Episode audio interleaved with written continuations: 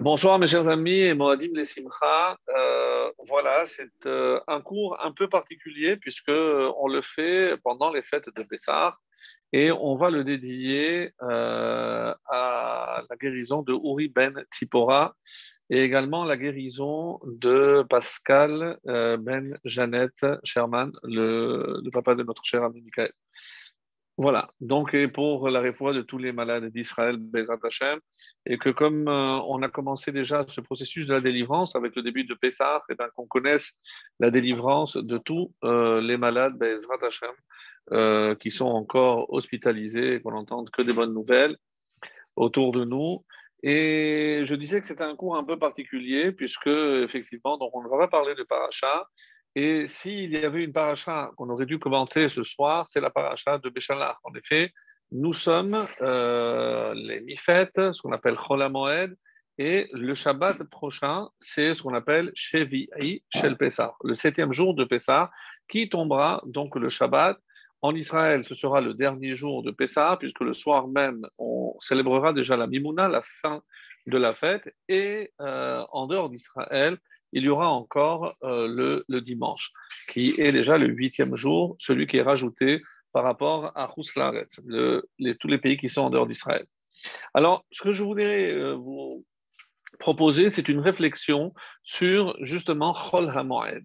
Que, veut dire cette notion de Chol HaMoed? Est-ce que c'est fête Est-ce que ce n'est pas la fête? Est-ce que j'ai le droit de tout faire? On va voir qu'il y a des restrictions malgré tout. Donc euh, ici, ce qui est très beau à voir en Israël, c'est que, euh, par exemple, tous ceux qui sont scrupuleux dans l'accomplissement des mitzvot s'abstiennent de, travailler et euh, même lorsqu'ils sont employés, ils s'arrangent pour avoir donc euh, les vacances pendant cette période-là.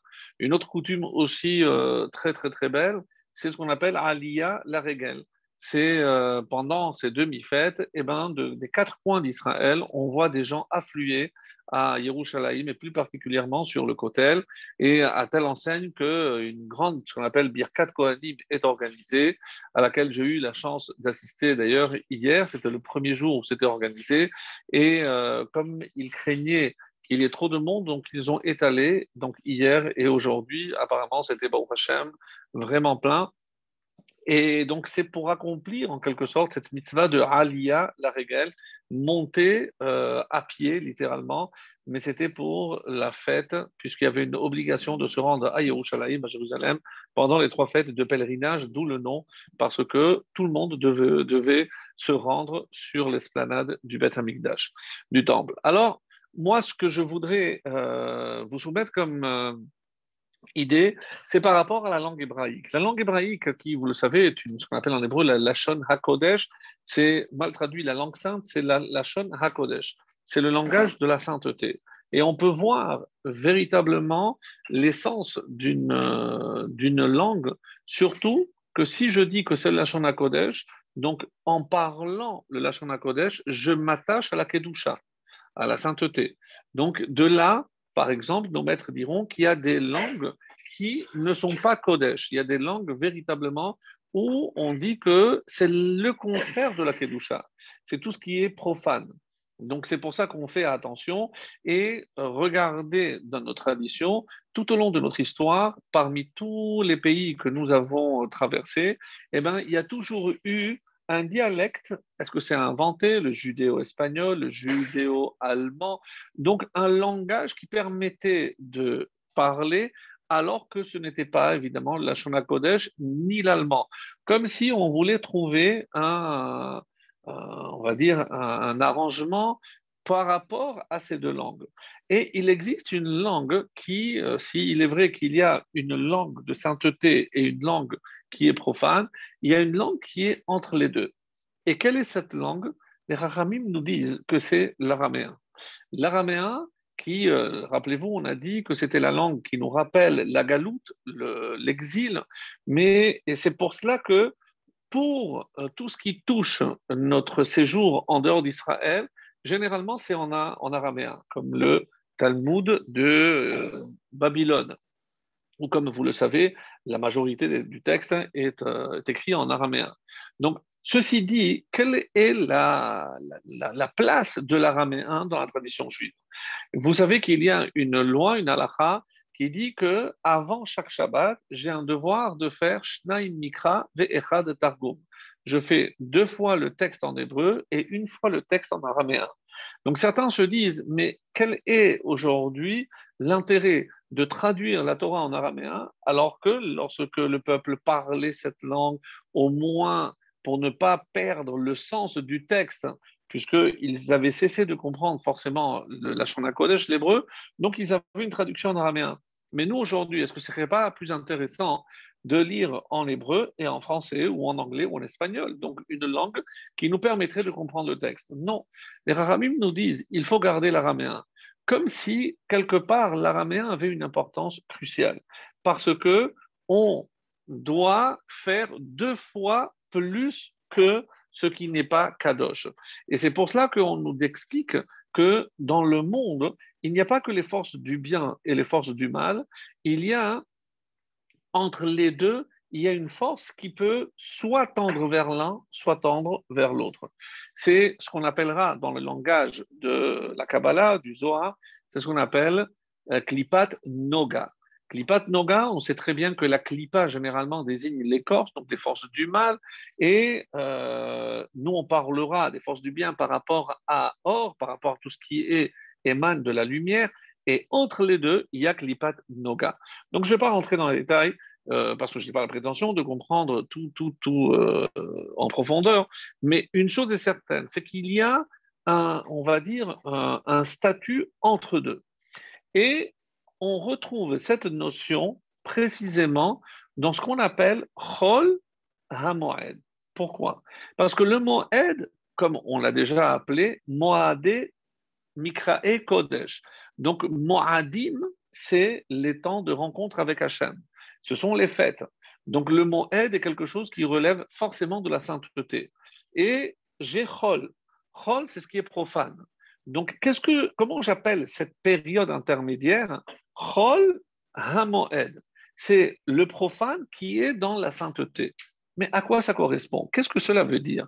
Pourquoi, par exemple, il y a parmi les trois fêtes deux qui ont Chol donc c'est ce qu'on appelle, pour que nous on comprenne à quoi ça correspond, ce qu'on appellera nous mi-fête, c'est entre, c'est une fête, mais ce n'est pas une fête. La preuve, c'est que je peux prendre la voiture, je peux faire des, travaux qui seraient interdits évidemment à Yom Tov comme à Shabbat, mais attention, il y a quand même des restrictions, que seulement là où il y a une euh, notion de perte, les rachamim, dans des circonstances bien précises, me permettent d'éviter euh, ces pertes-là. Par exemple, toutes les, tous les denrées périssables. Donc, ce qui n'est pas essentiel, eh ben, je n'ai pas besoin. Et grâce aujourd'hui à cette pandémie, donc on a peut-être une notion un peu plus exacte de ce qui est vraiment essentiel ou ce qui ne l'est pas. En tout cas, c'est comme ça que le définit la halakha. Pendant Cholamoed, ce qui n'est pas véritablement essentiel, je n'ai pas le droit de transgresser. C'est-à-dire qu'il reste quand même un soupçon de Kedusha. Et que, comme si les Chachamim n'avaient pas voulu euh, causer une trop grande perte, et l'exemple le plus classique, c'est que si, par exemple, je suis un employé et je ne travaille ni dans une pharmacie, ni, dans un magasin d'alimentation, donc ce n'est pas essentiel.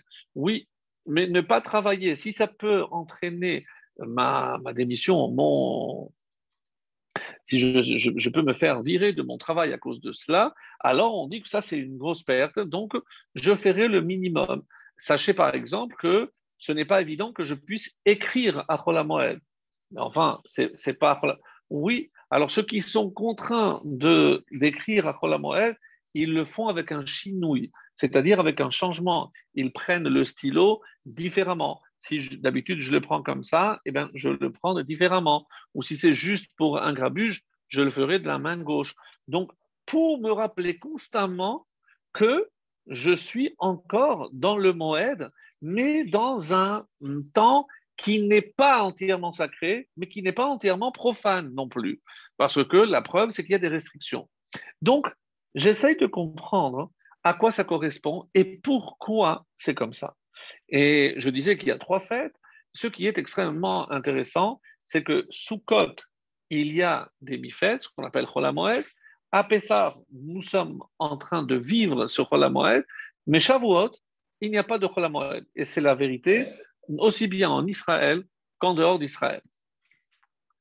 La preuve, c'est qu'en Israël, ça durera un jour, en dehors d'Israël, deux jours, mais il n'y a pas de Chol Donc, pourquoi pour la fête de euh, Shavuot, il n'y a pas de Chol D'abord, on va essayer de comprendre à un niveau un peu plus profond qu'est-ce que cela représente. Et nos Rachamim nous disent qu'il faut qu'on sache que la, le jour de Yom Tov est comparé au Shabbat. La preuve, c'est que nous avons déjà commencé à compter le Homer. On aura l'occasion d'y revenir certainement par rapport à l'importance de ce décompte. Qu'est-ce que cela veut dire que chaque soir, on va compter un jour supplémentaire, après on comptera les semaines, et après on sera prêt à recevoir la Torah.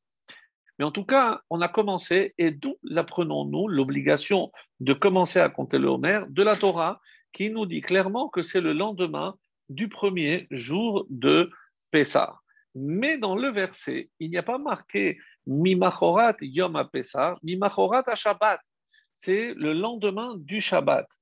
De là, on apprend que Yom Tov est appelé un Shabbat. Alors vous allez me dire, oui, parce que dans l'essence, autrement dit, dans la Kedusha de ce jour, il y a une Kedusha qui remonte à la création du monde, sans aucun doute, mais il y a aussi autre chose d'extrêmement intéressant et très très important. C'est que le jour de Yom Tov est comparé à un Shabbat parce que ça va commencer quelque chose. Donc, la différence avec le Shabbat, c'est que la Kedusha du Shabbat nous a été donnée par Hachem lui-même. La Kedusha de Yom Tov passe par l'homme. Regardez dans la bracha qui clôture donc le passage dans la ou dans le Kiddush, je dis Mekadesh HaShabbat. C'est Hachem qui sanctifie le Shabbat. Mais quand il s'agit, il s'agit des temps particuliers, on dit Mekadesh Yisraël Veazemanim. Donc, je passe d'abord par Israël et ensuite les temps. Pourquoi? Parce que ce sont les hommes qui, en déclarant le début de chaque néoménie, donc le début d'une nouvelle lune, de nouveau mois, et donc c'est là, eux, qui vont décider quand tombera la date de telle ou telle fête. Donc les fêtes sont entre les mains des sages. C'est important, rappelez-vous de ce détail quand on parlera tout à l'heure de la traversée de la mer Rouge. Donc l'homme a reçu, et à quel moment il a reçu ce pouvoir de décider sur le temps? C'était à Nissan. Ce mois c'est comme si je vous donnais le temps, il est à vous, il est pour vous. Donc c'est vous qui allez maintenant décider ce que vous allez faire avec ce temps. Donc, qu'est-ce que je fais? Je m'élève d'une façon extraordinaire. Le Shabbat, comme le Shabbat, je m'élève, mais là je le fais par mes propres moyens. La Kedusha ne vient pas d'en haut comme pour le Shabbat. La Kedusha de Yom Tov vient d'en bas parce qu'elle est dictée par les hommes. Donc, et quelle est la différence? C'est que quand je vais commencer à m'élever, mais je ne pourrai pas rester à ce niveau d'élévation. Donc, qu'est-ce qui va se passer? Obligatoirement, il faudra que je fasse un retour dans le monde de la matérialité. Mais en sachant qu'il y a un risque, c'est que en retournant dans le monde de la matérialité, eh ben, je perds complètement la notion de sainteté que j'ai acquise le premier jour de la fête. Alors, qu'est-ce que la Torah a prévu pour cela? Donc, on comprend maintenant, et d'après les sources profondes de la Torah, quand on dit que tout ce qui peut causer des pertes, à ce moment-là, je peux faire ce travail. On comprend qu'il y a ici des sous-entendus. Qu'est-ce que c'est ces pertes, mes amis? C'est des étincelles de Kedusha que je risque de perdre. Donc c'est ça les vrais pères pour un juif. Hein. Et donc qu'est-ce qu'il est censé faire? Donc il est censé récupérer ces étincelles. Mais pour ça, il faut une force incroyable. Évidemment que dans ce monde, comme nous le verrons, dans ce monde, il y a des forces qui s'opposent, ce qu'on appelle la citra achara. Encore une fois, et même si je me répète, mais c'est essentiel, quand on parle des forces du mal, des forces obscures, Sitra Achara, l'autre côté, ce n'est pas une force, Chas Veshalom, qui s'oppose à Dieu. C'est de l'hérésie, c'est de la Avodatzara complète. Donc, ça, ce sont 2000 ans d'exil, le résultat de, de l'influence de ce qu'on appelle la, culture judéo-chrétienne, qui n'avait rien de judéo, mais était entièrement chrétienne. Donc pour nous, il n'y a pas le Satan comme l'ennemi de Dieu, qu'à Dieu ne plaise. Le Satan est un ange comme n'importe lequel, et sa mission, vous l'avez compris, c'est nous rendre la vie plus difficile. Mais pour qu'on mérite, encore une fois, le salaire et la récompense qui nous attend au bout de tous ces efforts. Donc, quand je m'élève le jour de Yom Tov, après, il faut que je redevienne, que je revienne plutôt dans la matérialité. Et là, que je sois à même de récupérer ces étincelles. Mais comme je disais, la Citra Achara veut à tout prix empêcher le dévoilement de cette lumière divine. Donc, il fera tout, donc ce côté du mal, pour m'empêcher d'atteindre. Donc, quel est le risque? C'est que je vienne à perdre toute la sainteté que j'ai acquise le premier jour. Et là vient la Torah et me révèle quelque chose d'exceptionnel. Comme j'ai commencé avec une sainteté extrêmement élevée, mais qu'après j'ai plongé pour récupérer, euh, on va dire, c'est comme si euh, quelqu'un va plonger sous l'eau pour récupérer des pierres précieuses. Donc, mais ça, c'est un moment, il ne peut pas vivre, il faut qu'il ressorte à l'air, à la lumière. Donc, la normalité pour le juif, c'est de vivre kedoshin tiyu kikadoshani. C'est de vivre dans la sainteté parce que intrinsèquement, on est un peuple qui est attaché de manière, on va dire, euh, euh, perpétuelle à la kedusha. Donc, qu'est-ce qui va se passer? Quand j'ai perdu cette kedusha pendant ces jours intermittents, eh ben, vient la Torah et te dit, et maintenant, tu as plongé, maintenant tu vas ressortir. Et ça, c'est le dernier jour de fête, c'est-à-dire Shevi'i, ou de Pessah, ou de Sukkot, peu importe. Mais ici, ce qui est important, c'est que le dernier jour vient en écho avec le premier. Mais la différence, c'est que là, je commence un processus. Et après, je dois traverser donc des embûches, des obstacles, et pour atteindre Shevi'i, Shel Pessah, donc qui est en soi, comme les Chachamim nous le disent, Shevi'i, mais Yom HaShevi'i, c'est le Shabbat. Donc il y a le Shabbat du début, puisque nous avons vu que par le verset de la Torah, le premier jour de Pessah s'appelle Shabbat, et là, le fait de nommer le septième jour Shevi'i, c'est que le septième jour, c'est comme si c'était aussi un Shabbat. Et Là, vous allez comprendre quelque chose de formidable parce que dans le Shabbat, il y a deux notions. À savoir, est-ce que le Shabbat est la résultante des six jours d'avant ou le Shabbat est quelque chose que je commence Eh bien, cette marloquette se trouve dans la Gemara où il y a deux avis concernant quelqu'un qui se trouve complètement perdu dans le désert ou ailleurs et il a perdu la notion de temps. Donc maintenant, il ne sait pas quand est-ce qu'il doit compter le Shabbat. Alors le premier avis lui dit, tu comptes six jours et le septième, ce sera le Shabbat. Le deuxième avis lui dit, non, le premier, là où tu te rappelles, tu fais le Shabbat et après tu comptes les six jours. Les commentateurs se posent la question, mais je ne comprends pas très bien la différence entre les deux opinions. Pourquoi pour un, c'est important de commencer le jour même le Shabbat, et pour l'autre, et alors, d'après ce qu'on a dit, on comprend parfaitement. C'est-à-dire que comment je dois vivre le Shabbat? Est-ce que le Shabbat est le début? Auquel cas, donc, le Shabbat va influencer les six jours à venir Ou alors, le Shabbat est la clôture, la conclusion de six jours qui précèdent Et finalement, quand on a je, vais revenir sur Shavuot, mais à Sukkot et à Pessah, comme nous sommes en train de le vivre, c'est magnifique parce que le premier jour va influencer sur les six jours à venir et la conclusion de ces six jours sera le septième jour, donc chez Shel Pessah. Et on voit ici, d'une manière magnifique, comment finalement les deux sont un Shabbat. Et ce qui est extrêmement intéressant, c'est que pour nous, ce septième jour, cette année sera véritablement un Shabbat. Est-ce que c'est un signe? Bah, Pour l'instant, bah, on verra bien. Mais euh, le Chevi Ishel Pessah, donc cette année, tombe véritablement un Shabbat. Donc de là, on voit que finalement, Chol c'est un petit peu un temps où, se mélange la sainteté avec le profane.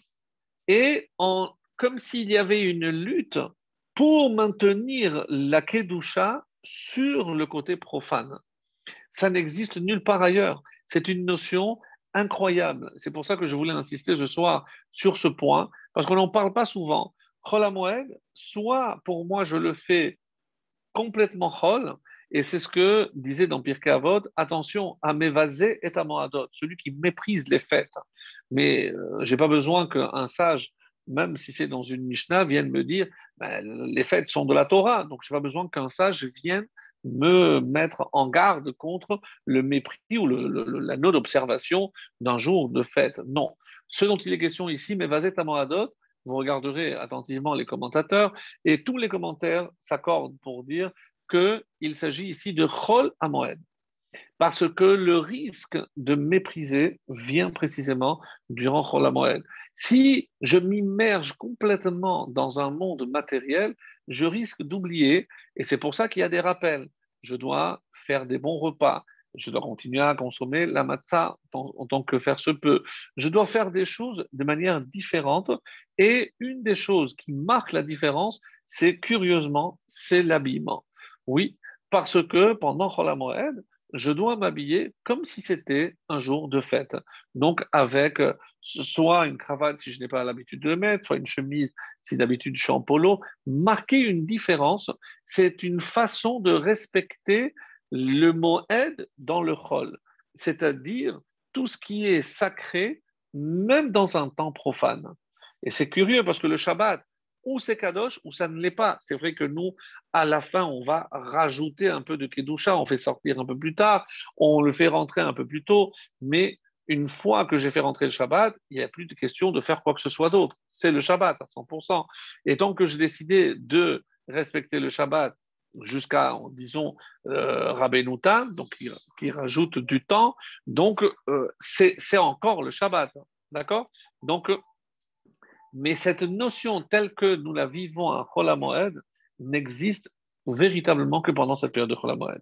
Donc, ça, c'est un premier point que je voulais voir avec vous.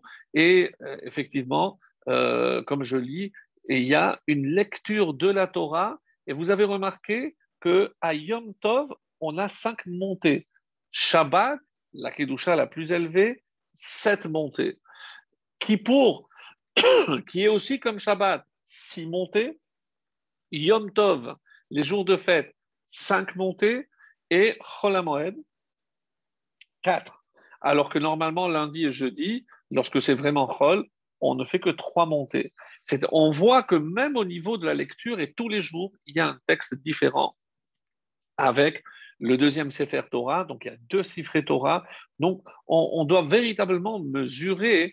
Alors les gens vont dire oui, mais on ne fait plus le Hallel complet, ça c'est pour une raison qu'on va voir ou pas, mais puisque le septième jour, on ne peut pas faire euh, le Hallel complet, donc on ne va pas imaginer que Chol est supérieur à Shevi Shel Pesach, où je ne peux pas faire le Hallel complet parce qu'il y a eu des morts, parce que, que euh, Dieu s'est exprimé en disant que les Égyptiens, même s'ils vous ont fait du mal, mais euh, ils se sont noyés, donc on ne peut pas se, réjouir entièrement, et c'est pour ça que le Hallel est incomplet, une des raisons qui est rapportée par nos sages, et donc je ne peux pas imaginer que Moed, qui est quand même moins important que Yom Tov, je vais faire le Hallel complet, alors qu'à Yom Tov, chez Michel Bessar, je vais faire incomplet. Donc, donc ça, je ne peux pas, et c'est pour ça que à je fais le Hallel incomplet, comme on a l'habitude de le faire encore de nos jours. Donc ça, c'était un premier point que j'ai estimé être euh, assez important, très intéressant, euh, par rapport donc à ce qui est appelé Mikra et Kodesh, c'est comme ça que sont appelés les, fêtes, qui sont des appels Kodesh à la sainteté. Donc, chaque Yom Tov est comme si on disait un appel à la sainteté. Et il faut savoir aussi que chaque Yom Tov a une particularité. Alors, c'est un enseignement essentiellement de, la chassidoute que je vais rapporter maintenant. Alors, un peu de, de aussi, un peu de chassidoute normale. Qu'est-ce que les trois fêtes viennent en quelque sorte réparer? Puisque nous avons dit que chaque fête correspond à Abraham, Isaac et des notions que nous avons déjà vues ensemble, et c'est pour ça que je voulais m'attarder sur autre chose. Alors, euh, il est dit comme ça qu'un des objectifs principaux des trois fêtes, c'est permettre, corriger à travers la prière, à travers la tfila, les péchés, ce qu'on appelle, j'aime pas le terme euh, qu'on utilise en français, les péchés capitaux, mais ce qui empêche ou qui peut empêcher la tefila de monter. Donc, à chaque fête, je pourrais, en réparant par rapport à ce que je vais vous dire à présent, eh ben, je peux faire en sorte de réparer pour permettre à ma fila de monter. Et c'est comme ça, par exemple, que Pessah, qu'est-ce que je dois réparer? Les Rahamim nous disent ici, en tout cas la Chassidoute, c'est que c'est la cupidité. La cupidité, c'est vouloir toujours plus. Et tout faire euh, pour atteindre justement cet objectif. Donc, généralement, c'est le culte de l'argent. Et c'est curieux que ça soit assimilé à la Avodazara. Pourquoi? Parce que la Avodazara, elle ne peut pas être, depuis Matan Torah, elle n'est pas véritablement ancrée dans le peuple juif. Parce qu'on a entendu directement Donc, dans la nature profonde du juif, il n'y a pas justement cet élan vers la Avodazara, même si nous avons vu que euh, on a dû prier pour l'annulation de cet Avodazara, mais c'était évidemment, comme vous l'avez compris, un prétexte. Et avant que j'oublie, puisque je n'ai pas terminé tout à fait, c'est pourquoi à Shavuot Pourquoi Shavuot, il n'y a pas de Cholamoed Alors, si vous avez bien compris les termes que j'ai utilisés pour expliquer les deux autres fêtes, vous avez évidemment compris. Qu'est-ce qu'on célèbre à Shavuot?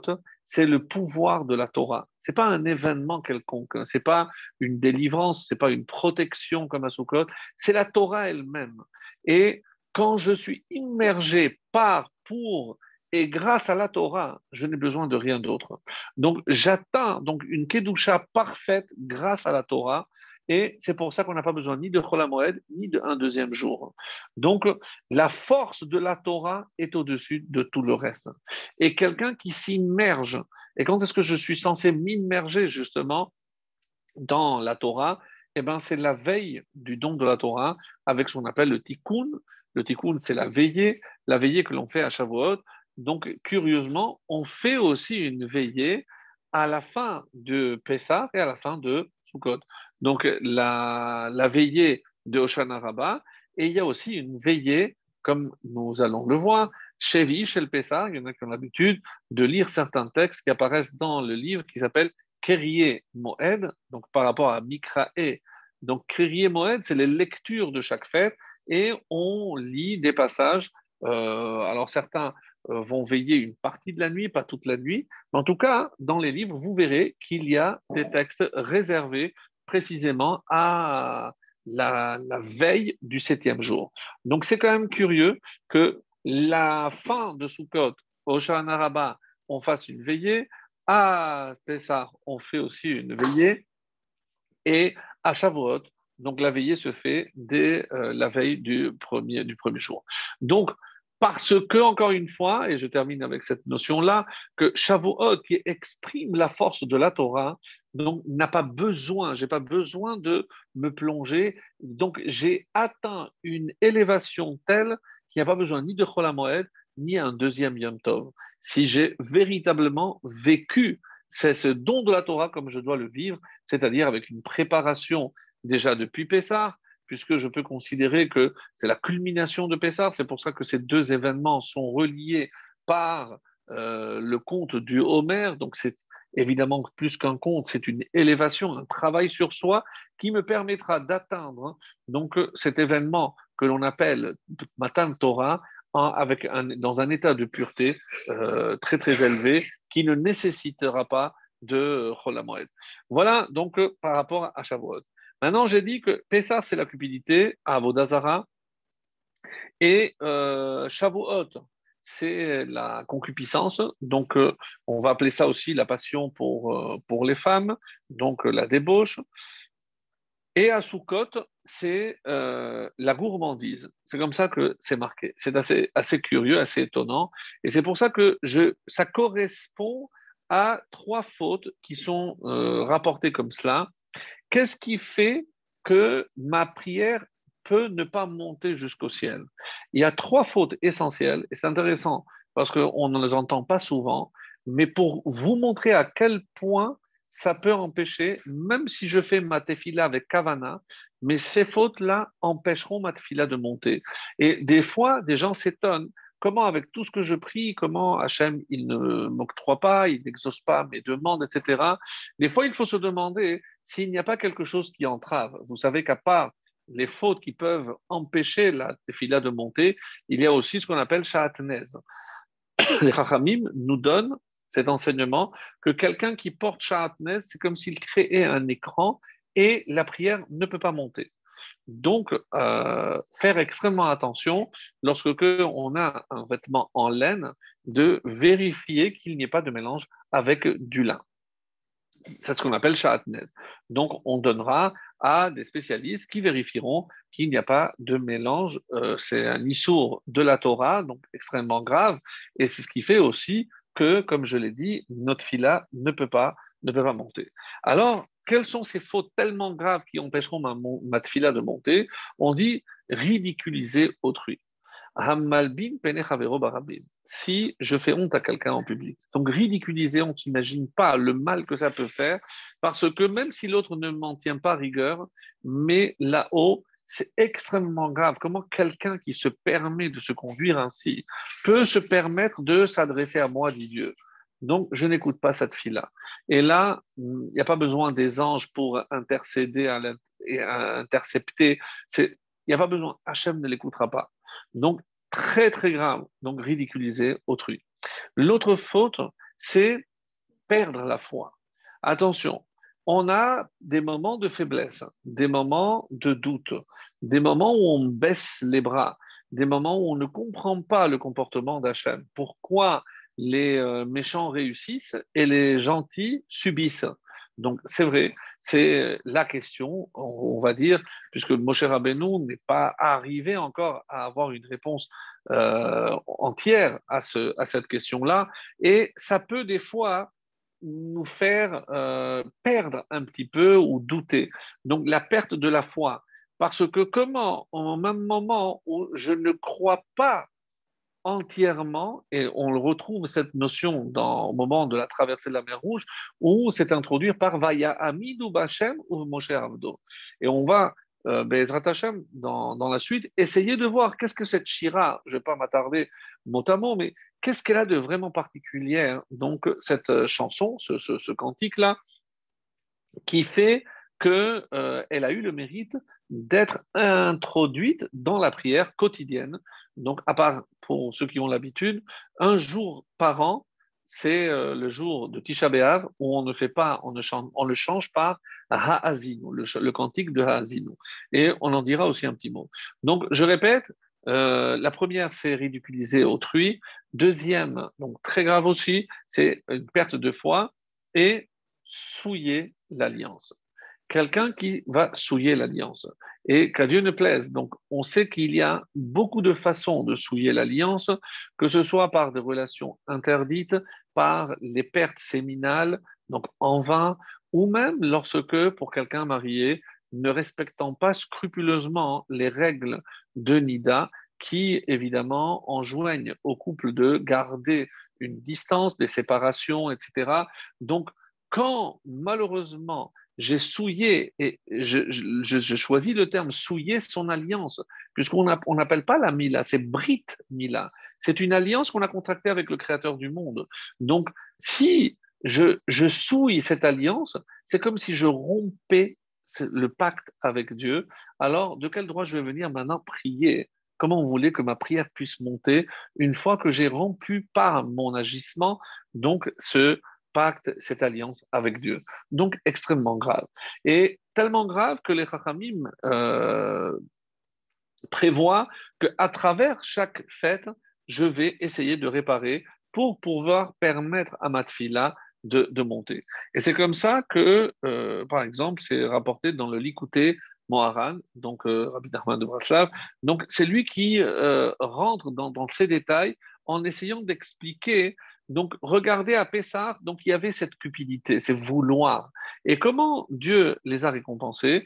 D'abord parce qu'ils sont sortis avec Birchouch ils sont sortis avec de l'or, mais non seulement avec ce qu'ils sont sortis, mais il est rapporté dans certains midrashim qu'il restait Baal Tsephon au moment où ils sont arrivés à la mer Rouge, devant la mer Rouge, ou la mer des Joncs plus exactement, puisque euh, la, la, Yam Souf, c'est la mer des Joncs, et il y avait Baal Tsephon.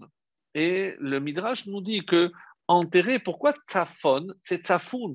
Ici, c'est enterré, c'est caché. Comme on a fait pendant le, le Seder, tsafoun. Tsafoun, c'est lorsqu'on a sorti la ficomène qui était cachée. Donc, qu'est-ce que c'est caché? Qu'est-ce qui était caché? Depuis les temps de Yosef, quand, rappelez-vous, les temps de famine, tout le monde venait acheter son blé. Et où est-ce que Yosef a caché tout ce trésor, eh ben, il l'a caché précisément sous cette statue. Et au moment où ils sont sortis, on dit que chaque juif avait 60 mules contenant l'or et l'argent pour chacun. Et le plus riche de tous était Korah, comme on va le voir. Lui, il avait 90 mules pour seulement les clés des coffres. Imaginez, imaginez la richesse que ça pouvait représenter. Donc, et même au moment où ils se sont noyés, puisqu'ils euh, avaient encore gardé euh, dans, le, dans le palais, le pharaon évidemment avait gardé son trésor et il avait caché l'or dans à l'intérieur des chars. Il y avait 600 chars. Et lorsque tout a coulé, Dieu a fait un miracle. L'or et l'argent qui avaient été cachés ont flotté. Ils ont été ramenés jusqu'à la rive et tous les Juifs. Donc c'est pour ça qu'ils sont euh, comme si Hachem avait voulu les récompenser. Et c'est ça la véritable richesse lorsque on va via Aminu, lorsqu'on croit en Hachem, alors on voit sa main et on voit comment Hachem nous procure ce dont on a besoin. Et des fois, le problème que nous avons, c'est ne pas savoir ce que nous avons, ce que vraiment dont on a besoin. Et c'est la raison pour laquelle que dans cette paracha, même si on ne lira pas à Pessah, mais dans la paracha de Béchala, il y a aussi la paracha de la manne. Donc pour relier les deux en, quelque sorte pour nous rappeler que de tout temps, c'est Hachem qui s'occupe et se préoccupe de notre parnassa, de notre euh, subsistance. Voilà un petit peu donc par rapport à, cette notion-là. Donc on a dit que ça c'était par rapport à l'idolâtrie et c'est pour ça que comment commence la fête de Pessah en prenant le korban Pessah, le sacrifice, l'agneau pascal, en le sacrifiant, c'était pour s'éloigner de la Avodazara. Le, le deuxième péché, on a dit qu'il annule le pouvoir de la prière. Et euh, maintenant, on a parlé de la cupidité, on va parler aussi de. Donc, ça, c'est par rapport à la perte de foi. Donc, Pessar, c'est la Emouna, c'est pour ça que la matzah est appelée aussi le pain de la Emouna, Vaya Aminou. Et euh, on arrive maintenant à Sukkot et c'est ridiculiser autrui. Et vous allez dire, mais, mais quel est le lien? Parce que c'est manquer de respect à l'autre, manquer d'honneur. Et qu'est-ce que je fais à Soukot J'essaye d'inviter des gens et je les mets à place d'honneur. Donc, qui j'invite? Ni plus ni moins que les patriarches, Abraham, Yitzhak, vraiment comme si je sentais leur présence euh, avec moi. Donc, comment quelqu'un qui est capable de ridiculiser, ridiculiser quelqu'un quelqu'un d'autre, autrui, comment il peut se permettre de recevoir Abraham, Yitzhak et Yaakov? Vous pensez bien qu'ils n'accepteront pas. Donc, quelqu'un qui a compris la gravité de cette faute, et c'est comme ça que c'est rapporté dans Pirkei Avot aussi, que l'honneur de la Torah, c'est l'honneur véritable. Donc, si j'ai compris que c'est en honorant les autres que je suis, que je me rends moi aussi honorable, c'est comme ça que cette mitzvah euh, corrige aussi le désir exagéré de, de, nourriture. Et on a dit aussi que c'était le problème à Soukot. Parce que Soukot, je dois manger en dehors et je dois partager. Et enfin, Shavuot, on a, on a dit que c'est la concupiscence, c'est-à-dire la débauche, la passion pour les femmes, et qui va relier aussi avec la profanation de l'alliance, parce que c'est la même chose. Et la seule chose qui puisse sauver, parce que c'est tellement grave, et on a dit que euh, c'était à Shavuot, c'est évidemment la Torah. Si j'accepte entièrement la Torah et que la Torah me pénètre, hein, alors à ce moment-là, je pourrais essayer de dominer cette passion qui brûle l'homme hein, de l'intérieur pour que le feu de la sainteté puisse éteindre le feu de l'impureté et de la faute. Là où la citra hara, l'autre côté, veut, veut m'emmener. Donc, on voit ici, donc à travers les trois euh, fêtes, c'est les trois fêtes contre les trois fautes. Donc, ça pourrait être d'ailleurs un titre pour, euh, pour, ce, pour ce soir. Autrement dit, comment chaque fête vient réparer, mais pas simplement pour le moment même, mais pour que si j'arrive véritablement à éradiquer entièrement toutes les traces que la faute a laissées en moi, eh ben, je pourrais euh, élever à ce moment-là la tfila comme, euh, comme il se doit. Et pour terminer maintenant, euh, pour revenir donc, et là je vais entamer la dernière partie, donc que je disais par rapport au, septième jour de, de Pessah. Donc c'est véritablement ce qu'on était venu commenter aujourd'hui. Et avant de rappeler les, Midrashim, je voudrais revenir sur euh, ce qu'on a atteint ce jour-là. Puisque, comme vous le savez, chaque peuple a un ange, un ange tutélaire. Et c'est euh, l'ange justement d'Égypte, au moment où il voulait traverser, qui a défendu son peuple. Je dis, mais pourquoi tu vas demander à la mer de noyer et de sauver les Israël cela et cela aussi, Elouva Elou, Ovde Avodazara. Regarde, eux aussi vont faire Avodazara. Dans 40 jours, tu vas leur donner la Torah et ils vont, 40 euh, jours après, ils vont faire un veau d'or. Donc, par quel mérite tu vas les sauver plus eux que l'autre, que les autres? Et dans les sources profondes de, notre euh, sainte Torah, on dit que cette force que Hachem a envoyée, ce chesed, cette bonté qui est au-delà de la limite, c'est ce qu'on appelle dans le langage euh, ésotérique le atik, c'est ce monde pur où la bonté s'exprime, on va dire, de manière euh, entière. Donc c'est une bonté parfaite. Et c'est grâce à cette bonté que Hachem a sauvé le peuple juif au moment de la traversée de la mer Rouge. Et c'est aussi, rappelez-vous, qu'est-ce qui a fait que euh, le Pharaon a mérité cette sanction? Alors, on a dit que parce qu'ils ont jeté les enfants dans le Nil, que Hachem a voulu les punir aussi par, l'eau. Euh, tout ceci, ce sont des choses qu'on avait déjà entendues, mais quel était le but ultime? C'est briser l'orgueil de, de Pharaon. Autrement dit, on retrouve cette notion d'orgueil au niveau de la matzah. Comme vous savez, la matzah est plate, il n'y a pas d'autres ingrédients à part la farine et l'eau, parce que ça nous rappelle l'orgueil. Comme, euh, qu'est-ce qu'il a dit euh, le, pharaon? Mi Hachem, Ekolo. Mais qui est ce Hachem pour que j'écoute sa voix? Donc, il était sincère. Donc, c'est quelqu'un, on va dire, de, de, cultivé. Et si on arrive à le convaincre, il va peut-être céder. Mais qui est ce Dieu? Et comment euh, Hachem l'a amené d'après Pirkei de Rabbi Eliezer, donc un midrash, qui dira que Michamocha, pourquoi on ne commence pas Mikamocha qui comme toi dans les puissants de ce monde, Mikamocha Neda Bakodesh. Et le deuxième, c'est Michamocha, parce qu'on dit qu'il a commencé à avaler de l'eau, et Hachem a fait un miracle au moment où il a reconnu la grandeur de Dieu, Dieu a sauvé. Ce serait le seul survivant et il lui a donné une longévité, d'après ses, sources midrashiques, euh, extraordinaires, puisqu'il aurait vécu presque mille ans et il se retrouvera à l'époque de Yona. Il était le roi de la ville de Ninive, Ninvé. Donc, ça, c'est d'après le, récit du Midrash. Mais une chose qu'on doit retenir, hein, c'est que la traversée de la mer Rouge n'était pas censée briser l'orgueil seulement de Pharaon, mais aussi le nôtre. Donc, nous, on avait déjà commencé par la consommation de la matzah pour que l'on comprenne que la matzah est là pour briser l'orgueil de l'homme. Ce n'est pas parce que maintenant on sait que Hachem est avec nous qu'on se croit tout permis. Attention. Attention donc à ce danger qui guette constamment.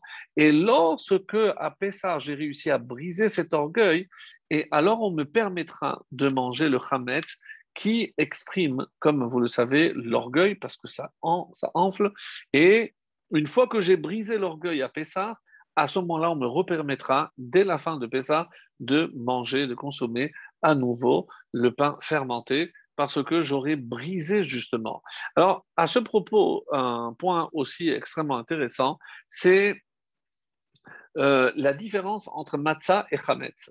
Donc, je ne parle pas par rapport au temps, les 18 minutes, etc., mais par rapport au mot. Il y a deux lettres en commun, le tzadik est le, même, et pour l'un, c'est le chet qui donne chametz, pour l'autre, c'est matzah avec le he. Donc, chet et he. Chet qui vaut 8 et he qui vaut 5. Donc, la différence entre les deux mots, c'est 3. Qu'est-ce qui fait que je passe de matzah à chametz? Ces trois choses. Que euh, représentent ces trois choses, mes amis? C'est la colère, ce qui fait que l'homme, malheureusement, il enfle. la colère, l'orgueil ou l'arrogance, c'est pareil, et l'ego. L'ego de l'homme, c'est penser à lui et ne jamais penser à l'autre. Comment les Rachamim ont euh, résolu ce dernier point, nous avons dit tout à l'heure, c'est aussi parce qu'on a pris Pessah et on a pris la farine pour que chacun puisse penser à l'autre. On en avait parlé avant la fête, Kimcha d'épicerin. Donc, évidemment, ne pas penser à soi. Pourquoi l'introduction de la a commencé? Celui qui a faim, qui vient manger, celui qui a besoin, qui vient partager le, le Korban Pessah avec nous. Donc, parce que ma joie ne peut pas être complète hein, si elle n'est pas partagée. Et ça, c'est ce que ici on vient nous, euh, nous enseigner. Alors, un des enseignements majeurs de la traversée de la mer Rouge, c'est que même lorsque on croit que tout espoir est perdu, eh ben, vient ce Chevish El cet événement qu'on appelle la traversée de la mer Rouge, et même si j'aime pas cette traduction, mais Keriat Yamsu, c'est le déchirement de la mer des gens. Donc, aucun rapport avec la traversée de la mer Rouge, mais peu importe. Parce que Dieu a dû forcer la mer, et parce que, comme on le verra, euh, Dieu avait fait un tenaï, il avait fait une condition au moment de la création de l'eau. Attention, il arrivera un jour où je te demanderai de laisser passer mes enfants. Et là, ce qui est curieux, c'est que et euh, elle a refusé. Lorsque Moshe a frappé les eaux pour qu'elles se séparent, ils ont dit mais pourquoi je vais t'écouter? Et donc c'est à l'apparition des ossements de Yosef, la Hayam. La mère, elle a vu et elle a fui elle a fui devant celui qui avait fui cette pulsion lorsque, face à la femme de Potiphar, il avait contrôlé justement son alliance, et ça, devant ça, la mère n'avait rien à dire, et elle, elle s'est fendue. Alors, donc, comprendre par là, mes amis, que même lorsque la situation paraît désespérée, il y a toujours un espoir. Quand Vaya Amin ou Bachem ou Moshe Abdo, si je sais placer ma confiance uniquement en Akadosh Baruch dans le maître du monde. Si je sais que le salut ne peut venir que de lui, à ce moment-là, c'est là où je verrai Mamash Nissim Veniflaot. Parce que des fois, des gens oublient que celui qui tire les ficelles, c'est Akadosh Et il ne s'est pas contenté de nous faire sortir d'Égypte. Et on est arrivé à ce niveau, on dit, de, de Kriyat Yamsouf, qui correspond finalement à ce qu'on pourrait dire le onzième miracle. Oui, il y a eu dix euh, plaies en Égypte, mais euh, si vous avez été attentif, le soir du Seder, on a dit que euh, lors de la traversée de la mer Rouge, il y a eu 50. D'autres disent non, c'est cinq fois plus, donc jusqu'à 250 miracles à l'intérieur même de la traversée de la mer Rouge. Donc un événement beaucoup plus important que les dix plaies que les Égyptiens ont subies en, Égypte même. Donc, qu'est-ce que cela symbolise Donc, la traversée, encore une fois, de la mer Rouge, on nous dit que c'est par rapport aux, séphirotes, s'il y a dix séphirotes, et généralement, on, compte comme Chorma, Bina et Da'at, les trois du cerveau qui correspondaient, rappelez-vous, aux trois matzot qu'on place par-dessus. Après, il y a les six autres euh, qui correspondent au cœur et Malchut qui correspond à, aussi à la Kehara, donc le plateau euh, de, de, donc avec ces six ingrédients et les trois matzot par-dessus, on retrouve encore une fois les dix, les dix séphirotes. Et si je compte Horma, Bina et Da'at, donc ça s'est fait dix, mais il y a une qui est au-dessus, qui est ce qu'on appelle Keter. Keter, c'est généralement traduit par la couronne.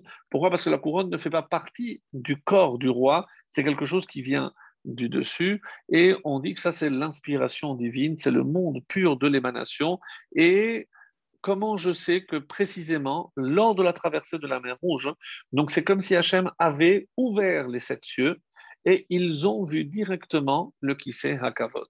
Donc un événement euh, d'une puissance qu'on ne peut même pas imaginer.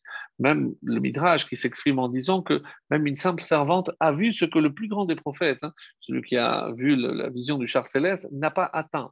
C'est-à-dire qu'à ce moment-là, on était sans aucun écran. Donc, on a vu comme si, quelque part, comme vous le savez, il y a Yudke, c'est les deux premières lettres de nom de Dieu, qui marquent, qui symbolisent la, transcendance, et Vavhe, c'est l'immanence. Mais Bayomaou Yihiye Hashem.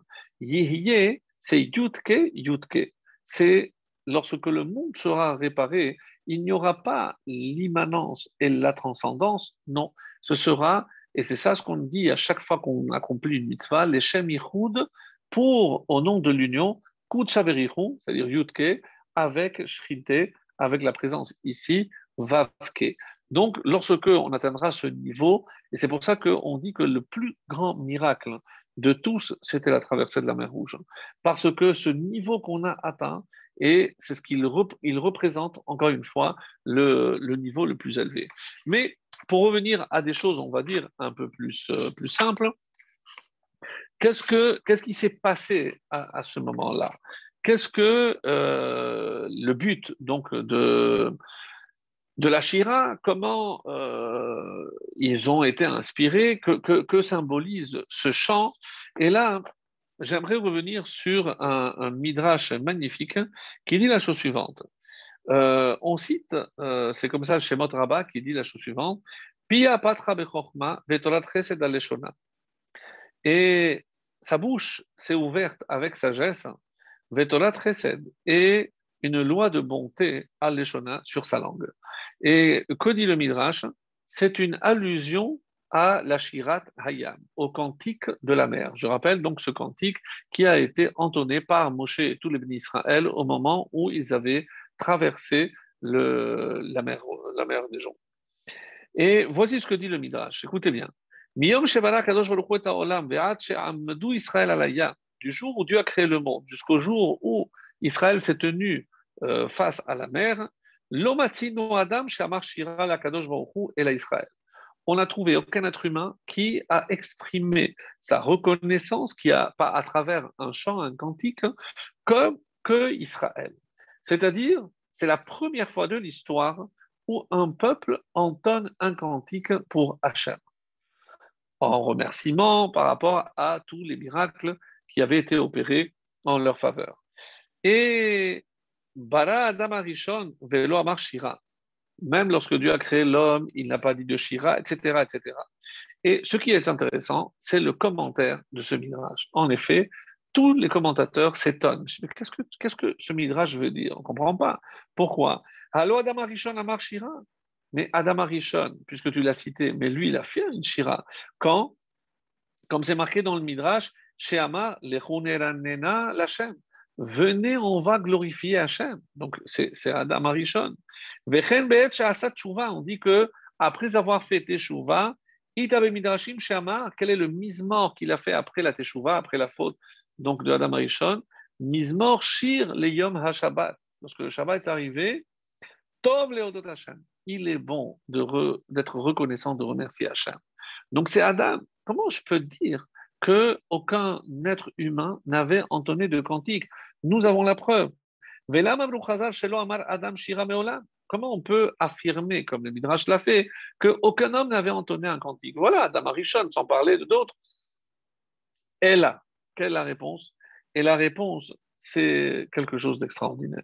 Une réponse, euh, donc ça c'est euh, de Orgue Dalia encore, qui a des perles vraiment précieuses et il nous dit quelle est la différence entre la Shira et tous les autres cantiques?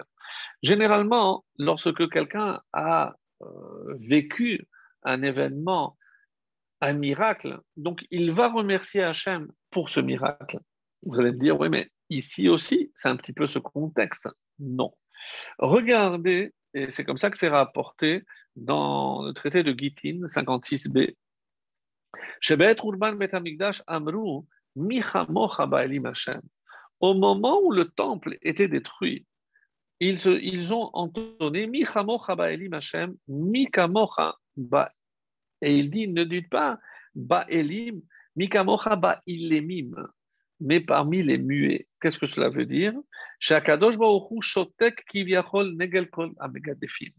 Parce qu'il y avait tellement d'accusateurs, c'est que Hachem, il se tait et il les fait taire. Et c'est pour ça qu'il les mime, il les rend muets. Parce que si on entendait tous les accusateurs qui viennent contre Israël, nous ne serions pas là. Donc, Michamo Chaba Elim, il les mime, et, Elim, et là, il est mime. Donc, de là, on voit la grandeur et la bonté d'Hachem. Même au moment de la destruction du temple, il s'est montré magnanime avec le peuple juif.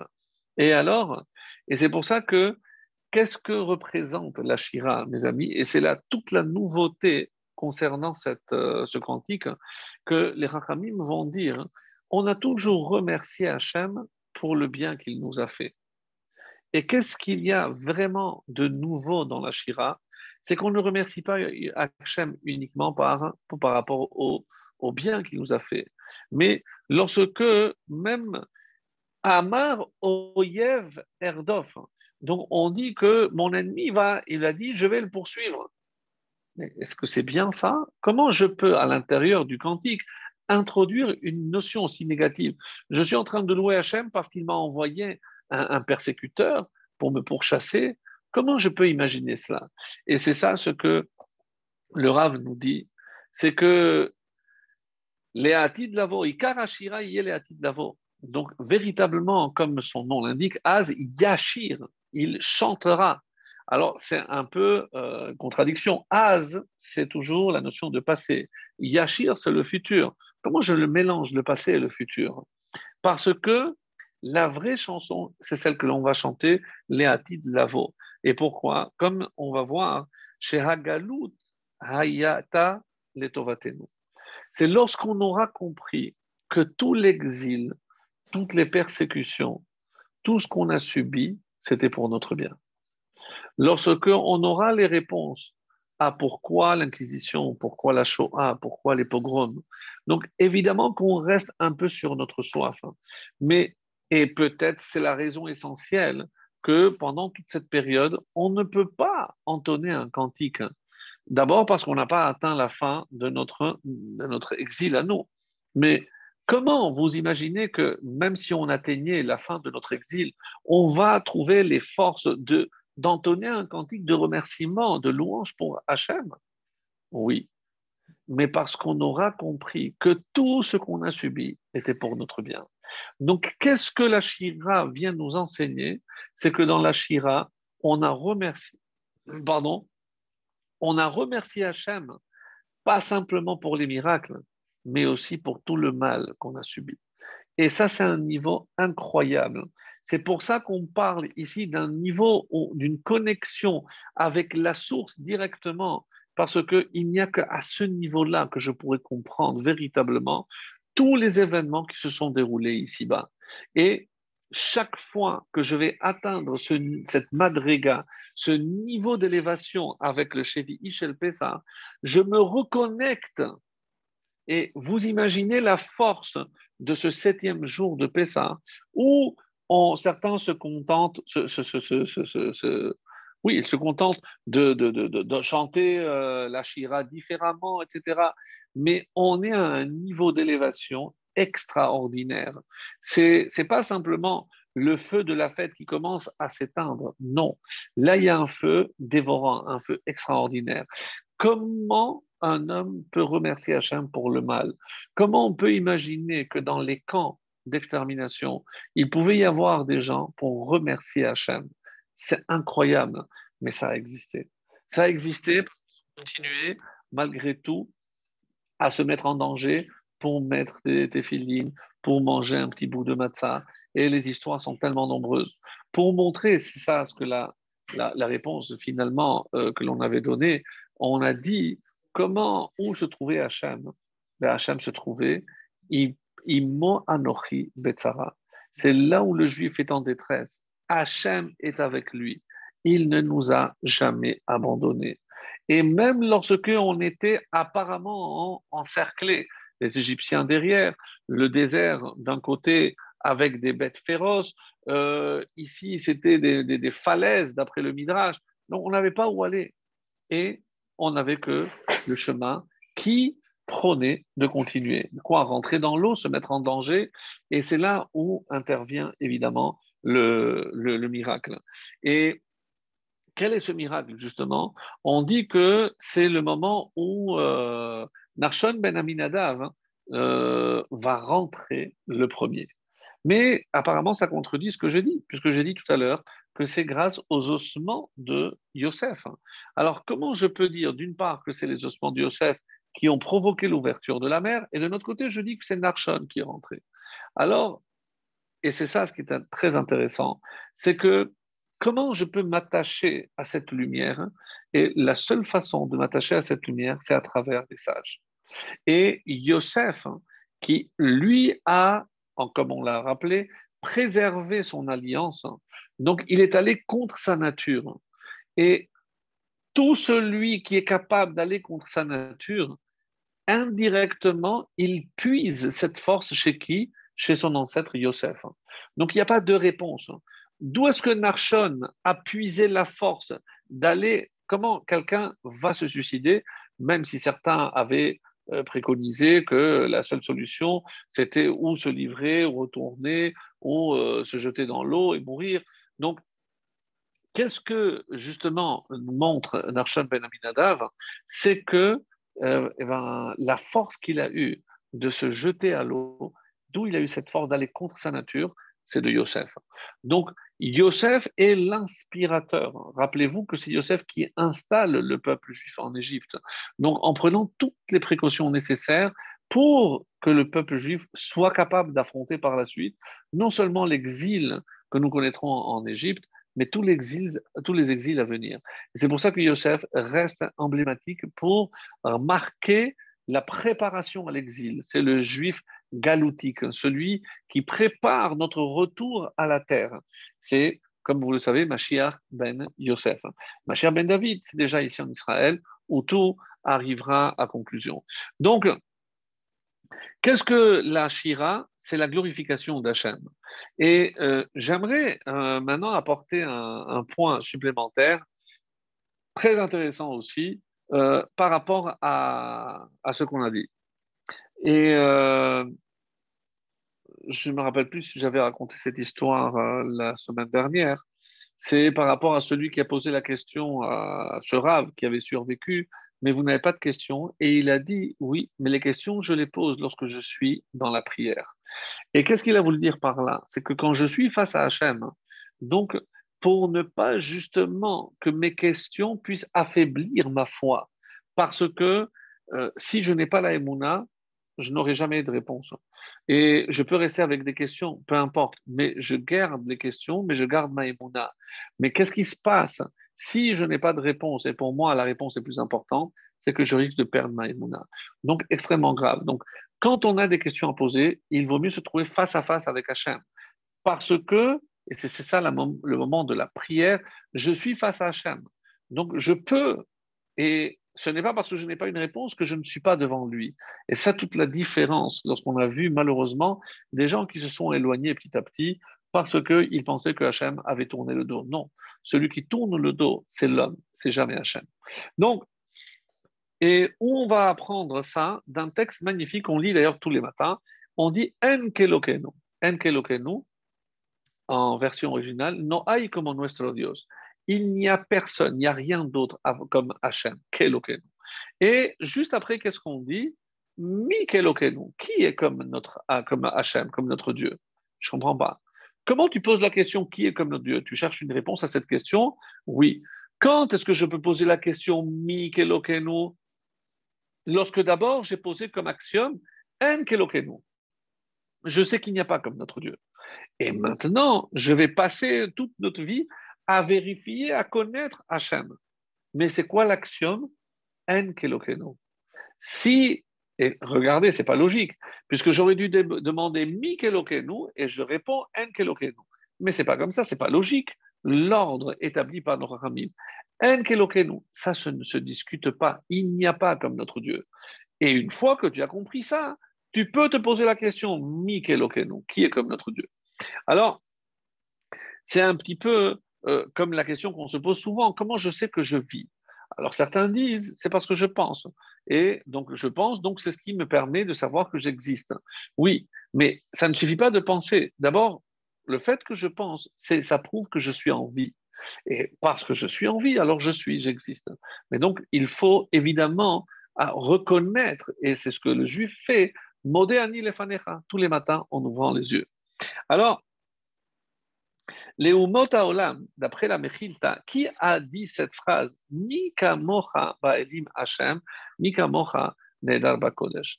Donc, qui pose cette question? Et il y a euh, un point aussi assez intéressant, c'est au niveau de l'écriture. Pourquoi? Parce que le mot, euh, oui, d'après ce qu'on a dit dans Pirkei de Rabbi Eliezer, c'est le pharaon qui aurait dit cette phrase, et d'ailleurs c'est pour ça que une fois c'est K, une fois K, parce que l'eau a commencé à rentrer.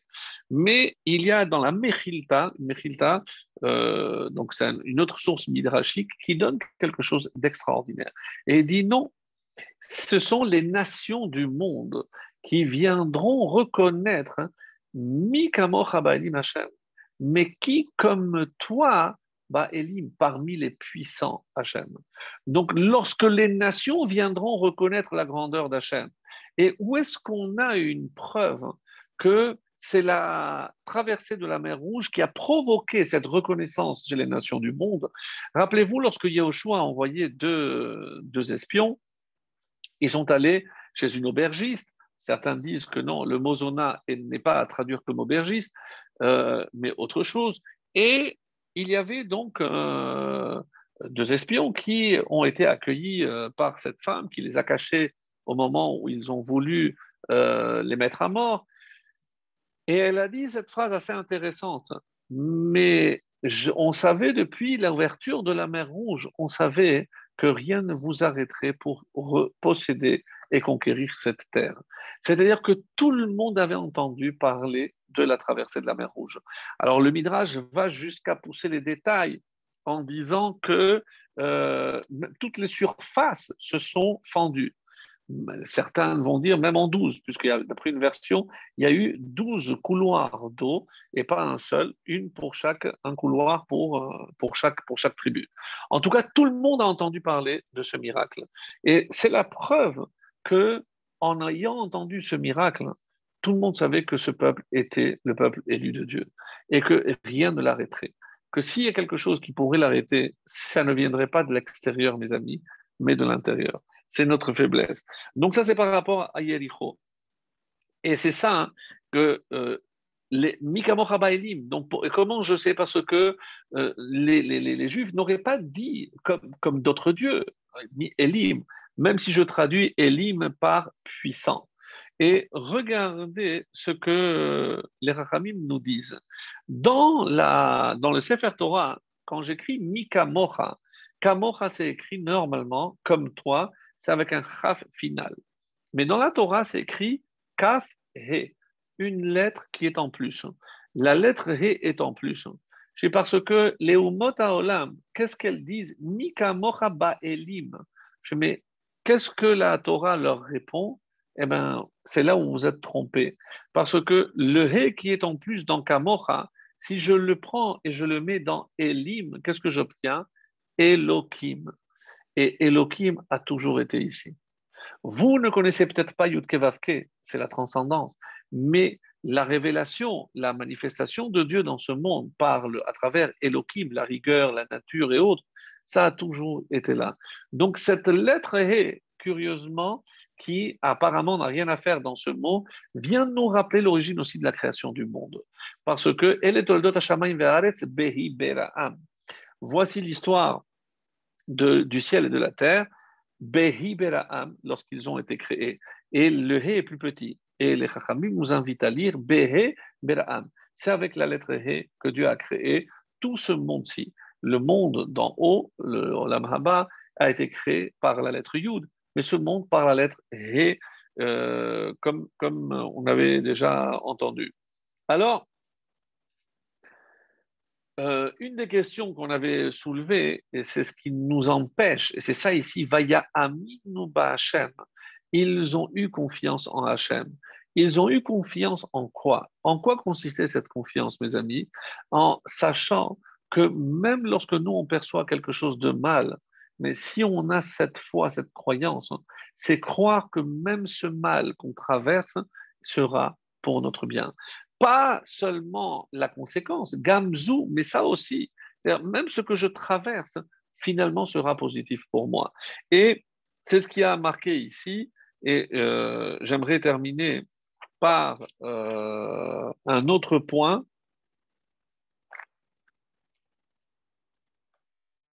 Oui. Alors, c'est la comparaison qui est faite dans le Talmud Pardon. Parce qu'il y a marqué, quand on parle de Kriyat Yamsou, de la traversée de la mer Rouge, on dit qu'il y a des choses qui ont été comparées à la traversée de la mer Rouge. Ah, comme quoi? Cacher Zivugo chez la dame que Kriyat Yamsou. C'est justement le fait de faire rencontrer à un homme son, conjoint, euh, sa conjointe plutôt, donc cacher Zivugo.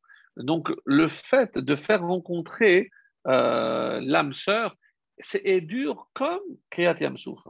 Mais ici, on est extrêmement étonné parce que vous pensez que Kriyat Yamsouf, ouvrir la mer, est quelque chose qui est dur pour Hachem, que vous me disiez que c'est pour l'homme, puisque c'est de la même matière, comment l'eau peut-elle se séparer? Et c'est pour ça qu'on parlera ici de murailles, comme si Dieu avait gelé les parois pour les maintenir, pour permettre au peuple juif de... Euh, traverser à pied sec. Ah, et Yabasha, rappelez-vous, même si on avait fait ce commentaire à la paracha de Béchalar, mais la terre, la poussière représente toujours la modestie. Et les eaux, les vagues, c'est la superbe, donc c'est l'orgueil. Et c'est pour ça que qu'est-ce que Hachem a voulu faire traverser pour briser justement leur orgueil? La terre. C'est pour qu'ils comprennent que tant qu'ils resteront modestes, humbles, eh ben, Hachem sera avec eux. Et la Gemara l'affirme directement que là où il y a quelqu'un d'arrogant, Hachem ne se trouve pas, parce qu'il n'y a pas de place pour deux. Donc, revenir, donc, est-ce que pour Hachem, c'est difficile d'ouvrir la mer? Je ne comprends pas cette notion. Et quoi? C'est difficile de faire rencontrer à un homme euh, sa, son âme sœur? Ben, il peut tout faire. Et il y a aussi Kashin Mesonotav. Donc, on dit que la parnassa de l'homme aussi, elle est difficile, comme Kriyat Yamsouf. Alors, c'est extrêmement compliqué. Comment je peux imaginer que euh, la parnassa, pour Hachem, soit quelque chose de dur?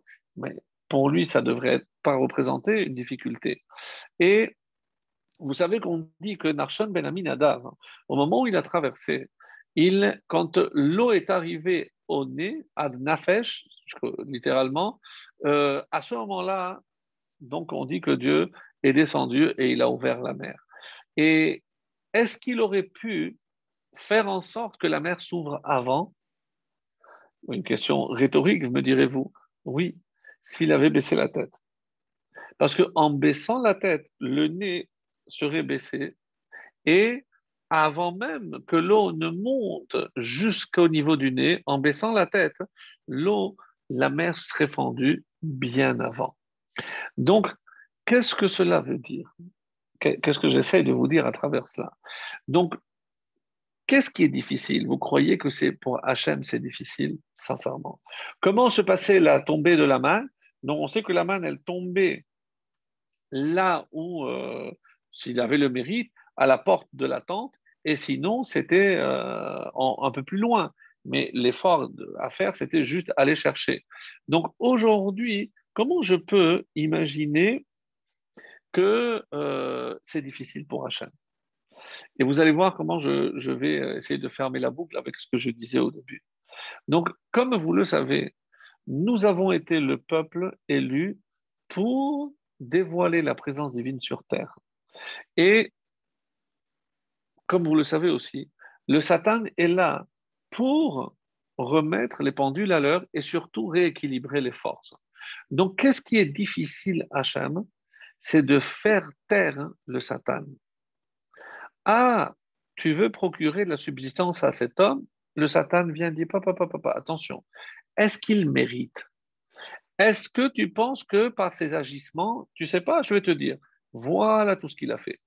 Tu crois qu'il mérite? Qu'est-ce qu'on avait dit, rappelez-vous, cet enseignement magnifique? On a dit que Sha'at Achila, Sha'at Milchama, le moment où on mange, c'est le moment de la guerre. Alors vous allez me dire, oui, parce que tout le monde se dispute, c'est la, raison pour laquelle on fait un zimoun, pour montrer qu'on est tous ensemble et on va tous remercier Hachem qu'il n'y a aucune inimitié entre nous. Mais il y a une autre explication beaucoup plus profonde. Sha'at Milchama, c'est là-haut que se déroule la guerre. Je dis, bon, Hachem te permet de manger et les malachim, qui sont là comme la conséquence de toutes les fautes que j'ai commises. Ils ont dit, mais qu'est-ce que tu racontes? Il ne mérite pas de manger cet homme-là. Regarde ce qu'il a fait, c'est ce qu'il a fait. Donc il y a une guerre entre les anges si on va oui ou non laisser manger cet homme. Vous imaginez, donc qu'est-ce qui est dur pour Hachem? C'est évidemment pas le fait d'ouvrir ou le fait de faire rencontrer de personnes ou faire en sorte qu'il soit embauché et qu'il ait une part ça. Non, ce qui est dur pour Hachem, et c'est une réponse magnifique, ce qui est dur pour Hachem, c'est comment faire taire le Satan. Comment imaginer que le Satan, qui a des arguments, comment je vais le faire taire Donc, une des raisons, une des façons, pardon, de faire taire le Satan ou d'aider, donner un coup de main, si on peut s'exprimer ainsi, de donner un coup de main à Hachem contre le Satan, c'est lorsque nous, on aura du mérite. Et donc, et c'est exactement de cela qu'il s'agit. Donc, quand c'est vrai qu'il y a l'âme sœur, mais c'est une récompense. Est-ce qu'il mérite? Hachem, qu'est-ce que tu vas faire rencontrer? Non, ben, tu dois faire rencontrer une femme d'un niveau inférieur parce que euh, il ne mérite pas cette femme. Donc, ce qu'on apprend par là, mes amis, de Kriyat et Amsouf, hein, c'est qu'il y avait, d'où on l'apprend, parce qu'il y avait une bataille entre l'ange tutélaire de, de l'Égypte et Hachem lui-même. Je dis, pourquoi tu vas les noyer eux et tu vas les sauver eux? Et on dit, d'après les Midrashim, il y a des réponses. Ils sont allés chercher un cadavre, euh, l'ange Gabriel, il me semble, est allé chercher un cadavre d'un enfant qui avait été euh, tué entre deux pierres. Il dit, voilà de quoi ce peuple, et pour apporter encore une fois des arguments pour, oui, faire en sorte que les Égyptiens soient noyés. Donc, tout ceci pour nous enseigner que finalement, ce qui est dur pour Hachem, hein, c'est pas que c'est impossible pour Hachem, c'est lorsque l'homme rend cette tâche tellement difficile. Pourquoi? Parce qu'on n'a pas assez de mérite. Donc, si on espère vraiment la délivrance et voir les miracles comme on les a vus à la sortie d'Égypte, il faut, mes amis, accumuler des mérites. Nous avons eu la chance de traverser, de d'acquérir la Kedusha des premières fêtes de Pessah. Là, nous traversons donc des zones troubles, attention à ne pas perdre justement et ne pas causer ces pertes d'étincelles. Et comme ça, on arrivera avec tout notre euh, acquis, si Dieu veut, à ce septième jour où on pourra voir véritablement des merveilles, comme nos ancêtres ont eu la chance et le mérite de le voir, et bien que par nos mérites, Bezrat Hashem, on soit nous aussi capables de voir de telles merveilles, de tels prodiges pour notre Géoula. Amen.